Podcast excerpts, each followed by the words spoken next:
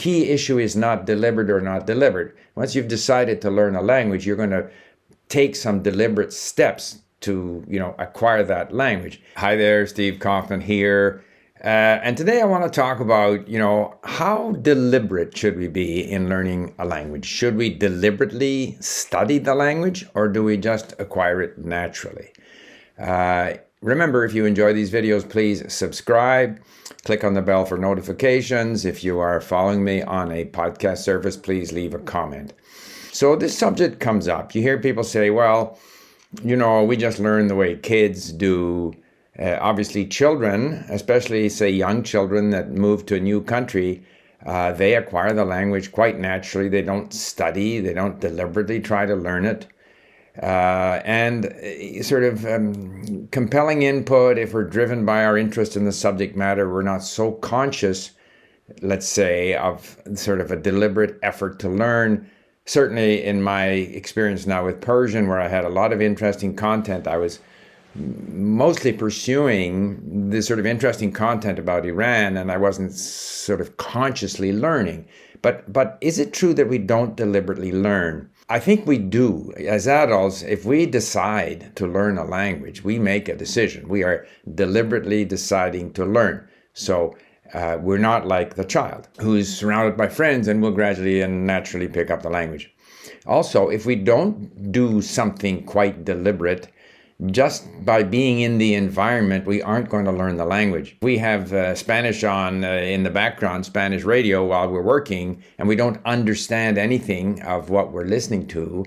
We're unlikely to acquire very much of the language, or it would take forever to acquire the language that way. Uh, typically, again, if a person moves to a country where uh, that person would like to learn the language, whether that be France or Japan or places where I have lived, the whether it be expat or if you know immigrant or whatever has to make a deliberate effort to learn the language. The language is not just going to come naturally.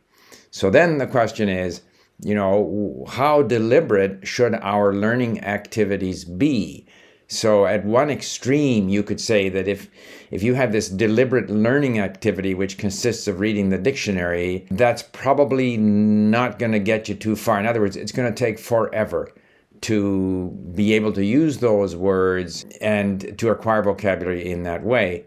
If you have a deliberate learning activity, such as, say, doing a lot of grammatical exercises and studying grammar, uh, I think it depends on the person, but in my own view, I think it would take a long time to learn the language because when we learn the language, we're actually trying to acquire new habits. So there is this aspect of the sort of natural acquisition that in the case of young children who are uninhibited, who are surrounded by their friends, speaking the language, young, uh, you know, children, they don't care about making mistakes. They gradually correct their own mistakes.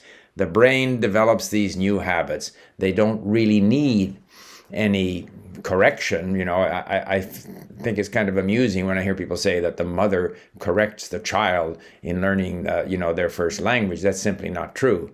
Uh, because again, uh, the uh, children of immigrants, even if the parents can't speak the language, the children acquire it very quickly. So it's not true that the parents, you know, correct their children and therefore the children learn. The ch- children learn naturally.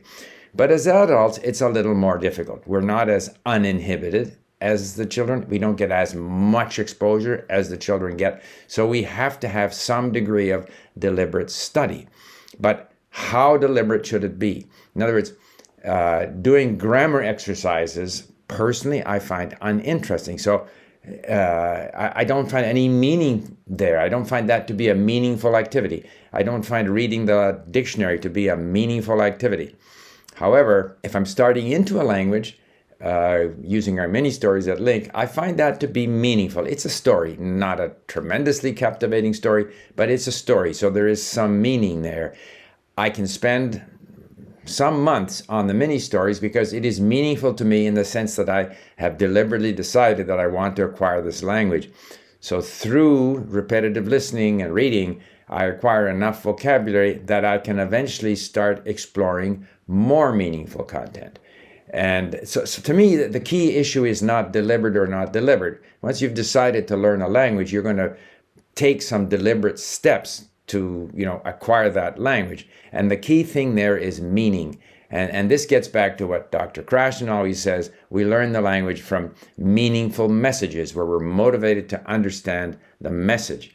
But there again, if we go back to the example of just listening to Spanish in the background, if you can't, if you have no way of trying to understand what is being said, then it's going to be very difficult to learn from that experience. That's why when I listen, I like to have access to a transcript so that I have a chance of understand of, of finding meaning in what it is I'm listening to. It doesn't have to be a hundred percent meaning, but there has to be some meaning, and uh, so that the, to that extent it's deliberate. Now, do we need correction, for example? So there's another deliberate strategy. You get a teacher who corrects you. Personally, I find that that's not necessary. It's certainly possible that when I'm fairly advanced in the language, there are errors that I will continue to make.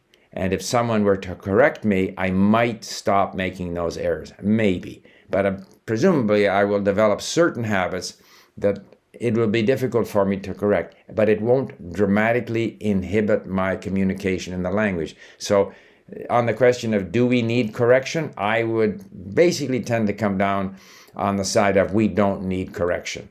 If you get corrected, fine, but we don't need it.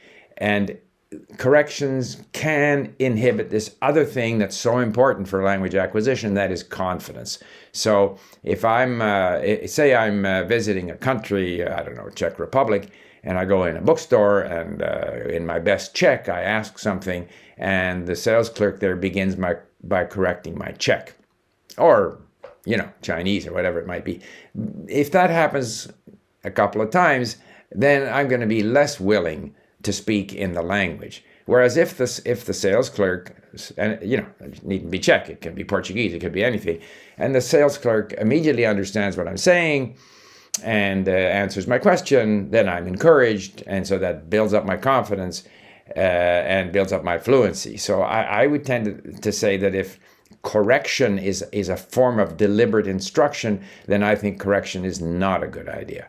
Uh, I think uh, I've said this before comprehension questions are not a good idea because it spoils the fun uh, of listening and reading. Uh, I, I, was uh, thinking the other day, you know, when I read, uh, you know, Treasure Island by Robert Louis Stevenson, there were terms in there I didn't understand. Jacobite or Jacobite, I didn't know what that was. I'm still not entirely clear on the history of that period in, in Scotland but it doesn't matter. You know you can you can understand 60% 70% and still enjoy it. So comprehension comprehension questions no i'm not in favor of. Uh, so a, a lot of the sort of deliberate learning strategy teaching strategy that is used in schools i'm not really in favor of. But it's not true to say that we don't have a deliberate strategy. And i think it's up to every person to find the strategy that suits them and it'll be sort of a mixture of uh, what I would call the sort of big picture learning, which is listening and reading and, and engaging with the language and eventually watching movies and, and you're getting that whole language into you and getting used to, to, to the language. And that's the big picture learning. But you probably need to spend a little bit of time on the nuts and bolts. So I have, uh, you know, regularly refer to grammars uh, it's thin grammars that I found on the internet that I download, and I refer to them when I already have some understanding of how the language works. I might have a quick pass over initially, but then I, I find myself going back and going back because there are things that I notice in the language that I don't fully understand how they work, and I look them up. So that to some extent, some emphasis or some, you know, looking at deliberate study of the nuts and bolts, you know, is a worthwhile thing to do. So is that 80 20? I don't know, 90 10. It's sort of a part of it is that overall big picture, getting the language in you, getting the brain used to the language. But there is some deliberate, I mean, not the least of which is looking up words. When I'm on LingQ, I look up a word. I don't know what it means. I have to look it up. So there are various deliberate learning activities that, that we need to indulge in. And of course, the overall decision to learn a language as an adult is a deliberate decision uh, which is, as I said, not the case with children who are simply, you know, at the age of five, they're put in it, into an environment and, and hardly notice that all of a sudden they're speaking the local language. So, yes, deliberate. We make a deliberate decision to learn a language, we make a deliberate decision to stay with it uh, and uh, hopefully move to where there's more and more meaning and it seems more and more natural. It seems to require less effort, and we gradually start to acquire the language. So uh, I have dealt with this subject of the details versus the, you know, getting the language in you through input. Uh, previously, and I found two videos that are almost 10 years old. So, if you're interested, you can have a look to see whether I contradicted today what I said 10 years ago. Thanks for listening. Bye for now.